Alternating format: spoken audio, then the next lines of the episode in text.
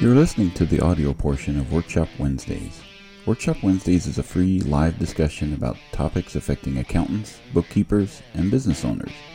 You can join the ABBO group in Facebook to participate live Wednesdays at 10 a.m. Pacific Time. Just search for ABBO in Facebook. This podcast is brought to you by SchoolofBookkeeping.com, where you will learn, grow, and build a thriving bookkeeping practice. We have hundreds of lessons with almost every aspect of the industry. Start your free month today at SchoolofBookkeeping.com. Well, welcome again to another Workshop Wednesdays brought to you by SchoolofBookkeeping.com, where it's casual conversations for serious workflows, and there's nothing more serious than a deadline.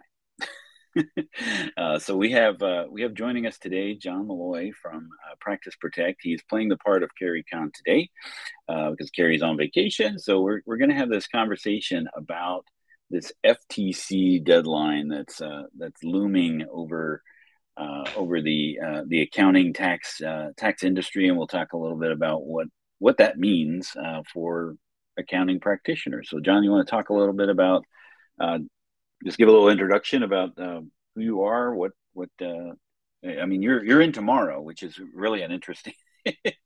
You're from the future. Yeah. Hello from the future. Yes. So, I'm John, so I'm based in Australia. So hence why I'm a little bit ahead in terms of time zones. So yeah, really excited for this conversation. So a bit about me. So I work at Practice Protect, and at Practice Protect, we are America's largest cybersecurity platform for CPAs, bookkeepers, and CAS firms. Really why we exist and how we came about is because cybercrime is increasing. I've been with Practice Protect for 6 years now, and every year I've been with Practice Protect has been a record year for cybercrime. It's just been growing exponentially. Records have been broken year on year. So the risk is really increasing. And as well, at the same time, you've got the compliance red tape and the different regulations that firms have to comply with increasing too. So that's really why we exist, to try to help firms navigate this. And try to give them a simple way to reduce their risk and ensure compliance.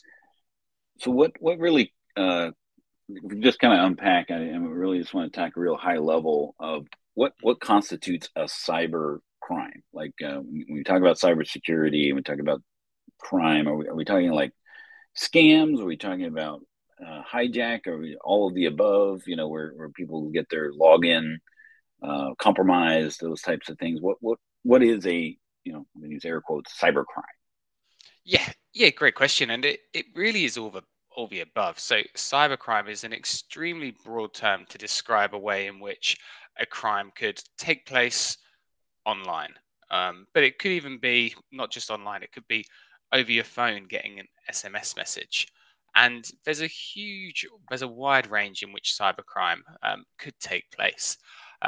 When I'd say if we're zeroing in on this industry, so with bookkeeping, CAS, accountants, really the vast majority of scams and where we see firms most targeted is around email. And that's an area where we see most of these taking place. That's also backed up by the statistics as well. So the FBI released a report last year, which is the ICC, so the Internet Crimes Commission report, and it was looking at the most costly scams to the economy.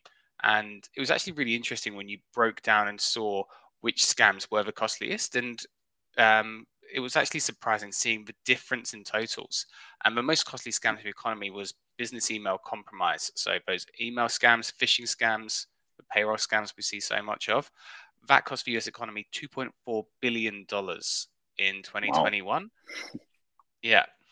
And then the next highest scam, which is by far and away the highest, the next highest scam was investment-related scams. It was about $1.2 billion. And then it was interesting because also when people talk about cybercrime a lot, really the scam which comes to mind first and foremost is ransomware. Because the damage that can do, I think everyone's familiar with what ransomware is and has heard of big businesses being taken down by ransomware. But when you looked at that in the report, it was actually a lot lower down. It was still a large amount of money. I think it was $500 million, but a lot less than in business email compromise. And that's really what we're seeing as well in this space, is that emails are really the number one target. Yeah, we have a blog on SchoolofBookkeeping.com because we get that question a lot about QuickBooks emails, or people getting emails that they're not sure if they're from Intuit, and we have four steps to try to dissect an email and see if it is. But these fraudsters are just getting so clever. And making it look like it's legit. It's a legitimate email. I had read an article, and I wanted to get your take about it. That there was with regards to because some people get an email and they can see misspellings, grammar mistakes, those types of things. But I read an article that was talking about those things are there intentionally to actually kind of vet their intended mark, so to speak, right? Like if you're not aware that something's misspelled or the grammatical errors in an email, that's the kind of person who would actually click on something and give away sensitive information like their login or social security number. Do you find that is makes sense, or is that in what you do? Yeah, definitely. And I think when we're talking about email scams, there's really, I guess if I'm quite broad, there's probably two broad classifications of the kind of email scams that are being sent out. So there is the ones which are kind of like indirect mass emails, and those are the ones where a hacker would go on and you can get pretty much online on the dark web. You can get lists of email addresses, and there are basically hacking automation systems. Okay, so the similar as you could use MailChimp to send out marketing emails, hackers have a similar kind of system to send out scam emails. So they can send out hundreds of thousands of these scam emails very, very quickly. And we do see that with some of them, yes, as you've said, they may have grammatical errors like littered through them almost qualify the lead, or qualify the target for them.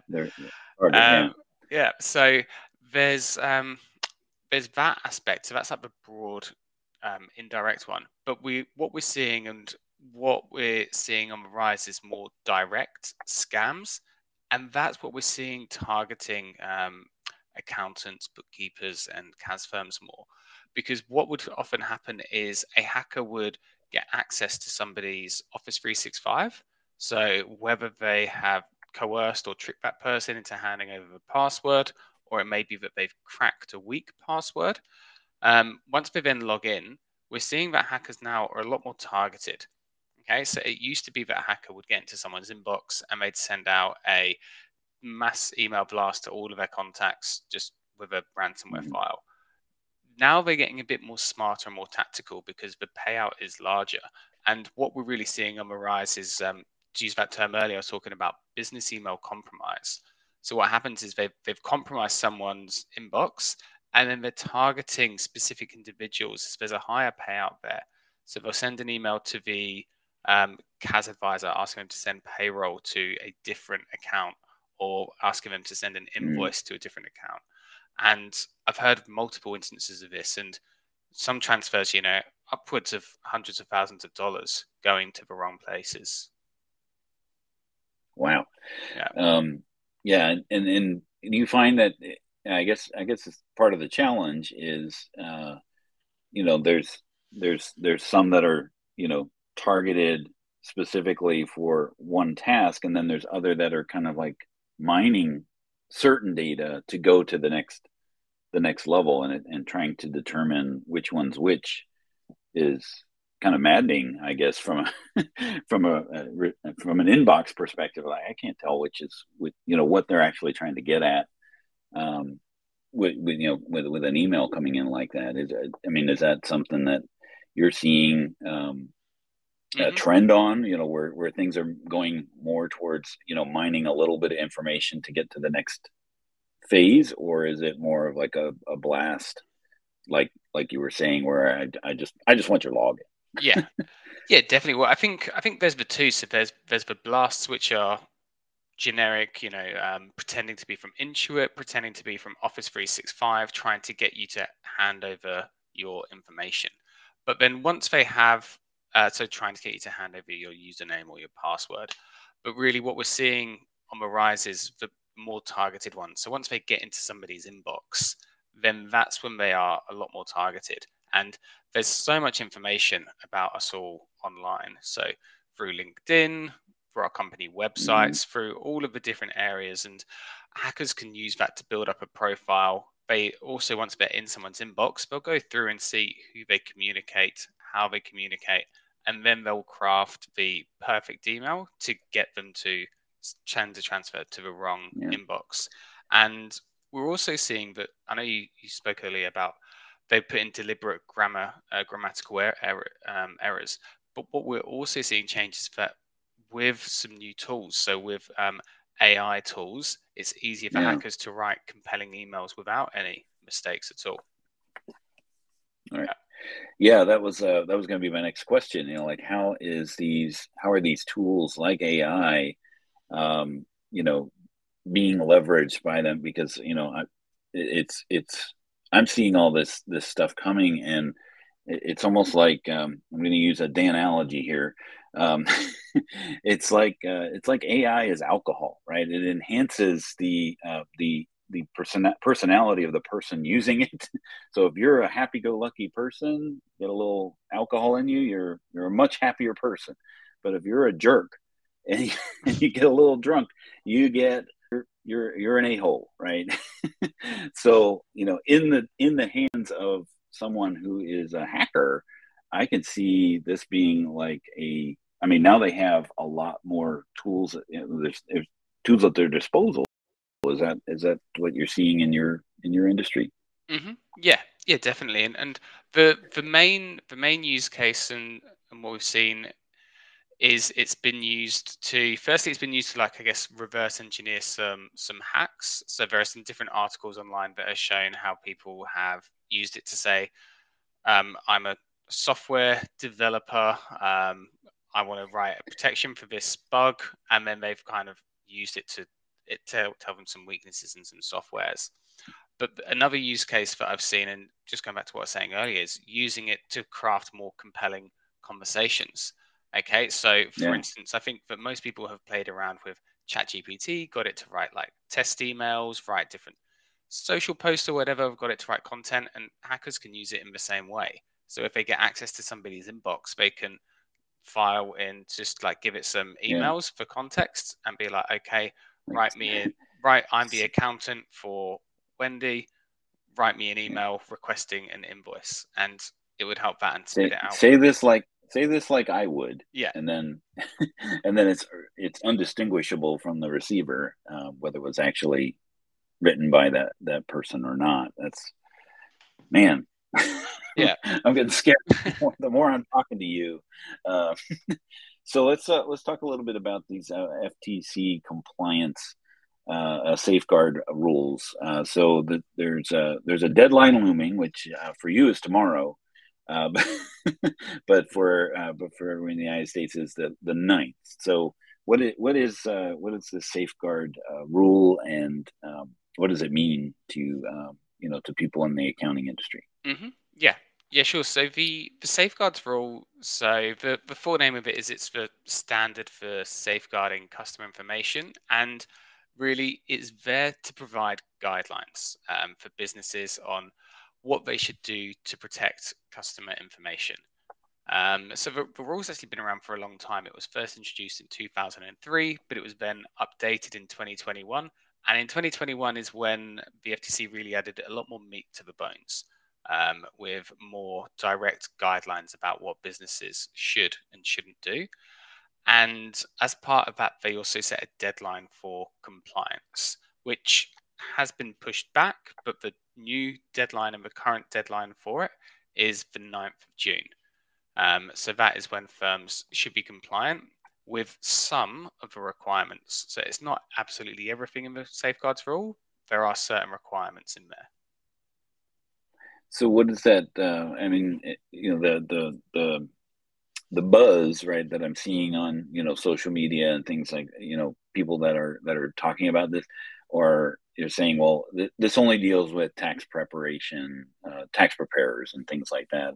I'm a bookkeeper, or I'm an accountant, accounting professional, you know, CAS provider of services, advisory services. Doesn't apply to me. Is that true, false, somewhere in between? Yeah, good question. So it's somewhere, well, I'd say it's more on the false side. So because if you look at the definition from the FTC, and the definition is quite broad. So I think that might be where some of the where this is coming in. A definition from the government not being explicit. Who'd have thought that? Yeah, because and I think also there's been a lot of education for tax preparers due to the IRS 4557 guidelines, which is about safeguarding taxpayer data. And also there was the change to form W12 on the PTIN application, where tax agents have to sign off to say they have a data security plan. So there's been lots of education there. But anyway, if we go back to these guidelines, really the rules are that the FTC Safeguards Rule applies to financial institutions. And if you look at their definition of a financial institution, it says that that is a business that is engaged in an activity that is financial in nature. So if you're looking at that, then yes, bookkeeping CAS firms would fall under this because of the nature of their work.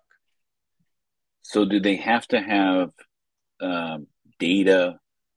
Like, do they have to have access to the data, or do they have to have like what would, you know, a bookkeeping professional, accounting professional, CAS provider, what threshold do they have to cross in order to be considered that that financial institution definition? Like, what do they have to have access to the company files, or like if they do like remote support work, like they go on site, they don't have their data, does that exclude them from these things? Or is it more just at any point, if you touch and do something financial in nature, like I go in my client's bank feed in QuickBooks Online, does that make me, you know, does that qualify me as maybe exposing me to these, to needing these guidelines?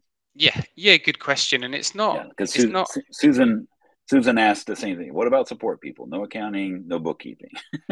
yeah, good question. And it's about, it's not really as explicit as saying whether you hold or whether you access it. It's about the security of customer information. So under that broader term, if you were accessing it, then you'd have to secure your access to it. But I think to answer that, I'd like to make another, just quote the FTC somewhere else, because what they're saying is that when you're implementing this, your program should be written down and it should be appropriate to the scale and size of your business, the complexity of your business, and the scope of the activities and the information at issue. So what they're saying is that it should be appropriate to the size of your business. So if you're not holding the data, if you're not, you know, you're just going into a client to access it, if you're accessing it online for a certain area, then obviously the scale and scope and the complexity of that is far shorter. So you do obviously still need to review your security. You need to consider these things, but it would be far less in depth and involved than if you're holding the data. So what are the what is the outcome of these guidelines? Like what are they? What does a practitioner need to do to be in compliance when it comes to that? Do they have to? What do they have to do? Mm-hmm. Yeah. Great question. That's really the $1 million question. Is okay. So what do I have to do? So I'll drop a link into the chat. So because there is 8 specific requirements. Am I able to do that? Drop the link into the chat. Yeah. If you just either want to put it in the private chat and then Landon can put it in, okay, or perfect. You can throw it right in the chat either way. I'll just drop it there. Perfect. So so I've just dropped a link into the chat. So what that is it's from the FTC themselves saying these are the 8 requirements for firms to be compliant with. So really it's reviewing that. And as I said, taking steps and measures of that, which is appropriate to the size and the scope of your business.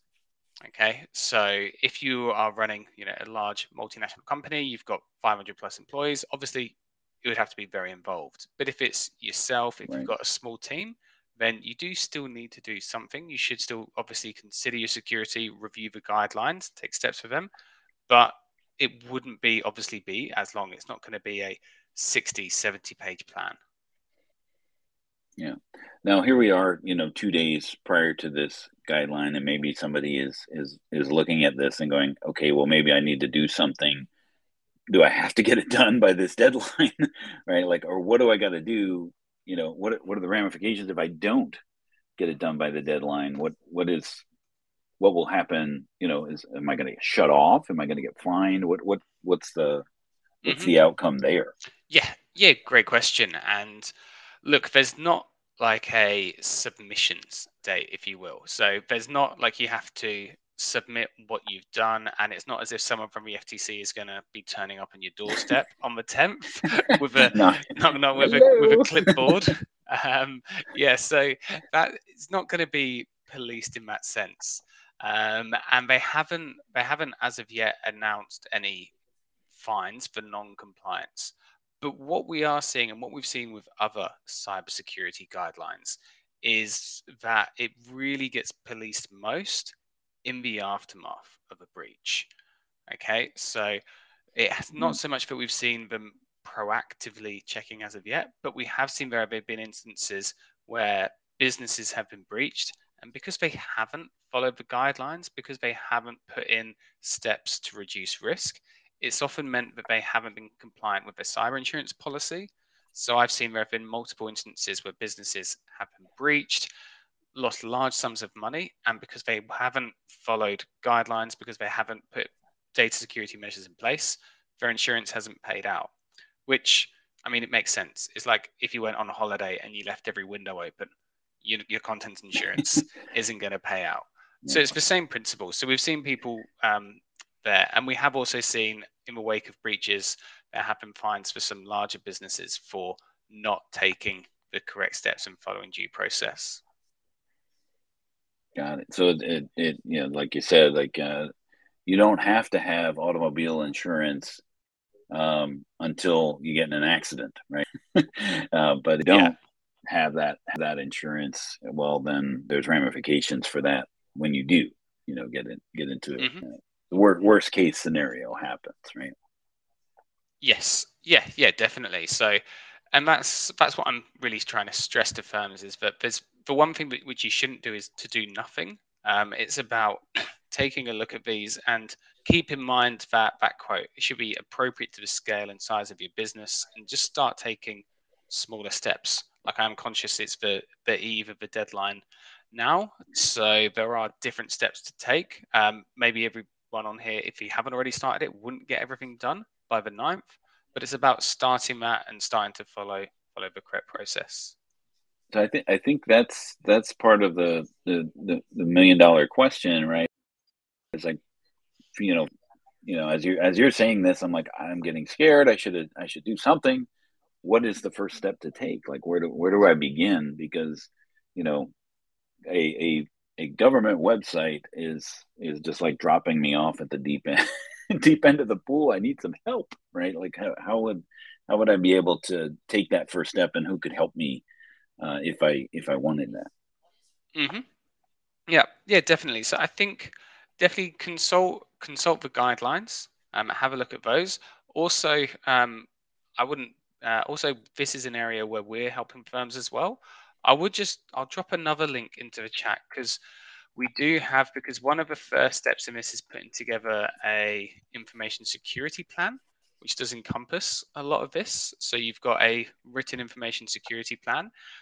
We've got a template which has been available for a long time to all of our clients, and we are making this available to all firms now. So I've dropped a link in the chat, so people could go online and they could download that information security plan. And that would provide the outline for you to start to comply with some of these requirements. So two of the 8 requirements here are around developing a written risk assessment and also an incident response plan. And the document, which I've just dropped into the chat, if you go on and download that, would assist with those couple of requirements. That's a huge help. I'm like, what do I need to, what are my outcomes of this? And that is certainly a great place to start.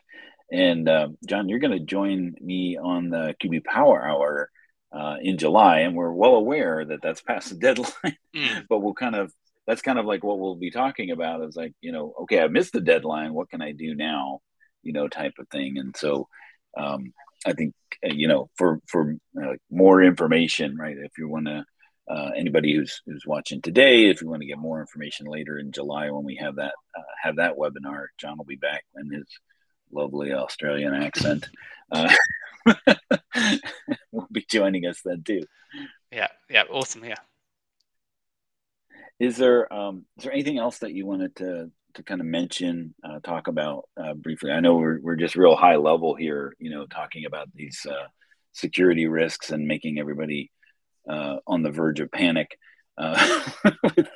with all of these things. But anything you want to touch on? Yeah. Look, and I think just really my final comment would be, I think when it comes to cybersecurity and when we look at these requirements, it can be overwhelming.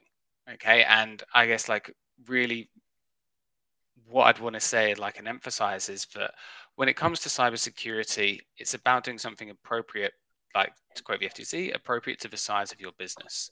Okay. You can't just do nothing. You do need to put measures in place. But when it comes to cybersecurity, you can put in place simple, low-cost, easy measures and dramatically reduce the risk to your business.